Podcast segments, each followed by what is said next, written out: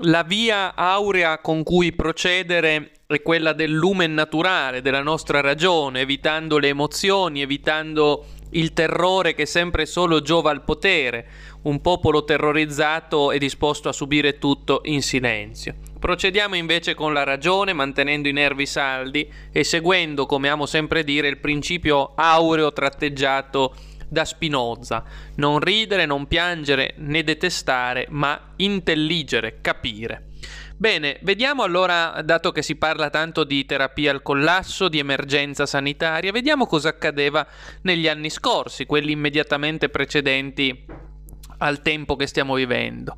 Ebbene, era il 2016 quando si eh, leggeva in un articolo firmato Giuseppe Caldarelli Influenza 2016 tra le più aggressive degli ultimi anni.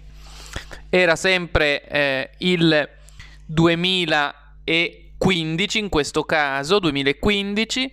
Leggiamo sul Fatto Quotidiano 24 gennaio 2015, influenza, ospedali in tilt fra tagli e psicosi vaccino, Lorenzina arrivata tardi. Ancora, era il Corriere della Sera, 10 gennaio 2018, titolo Milano, terapie intensive al collasso per l'influenza, già 48 malati gravi, molte operazioni rinviate.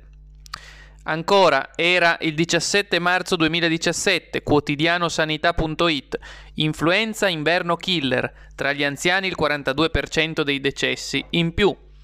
Ancora, era Repubblica, 18 marzo 2017, articolo di Michele Bocci su Repubblica intitolato L'anno nero dell'influenza, morti 20.000 anziani in più.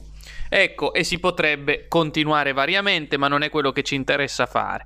Credo che questi titoli valgano da soli a spiegare il grande inganno che stiamo vivendo oggi, 2020, quando in nome dell'emergenza che ogni anno veniva annunciata, ma senza che ci fossero le conseguenze politiche che stiamo vivendo ora, bene, oggi in nome dell'emergenza ci stanno togliendo fino all'ultima libertà, fino all'ultimo diritto.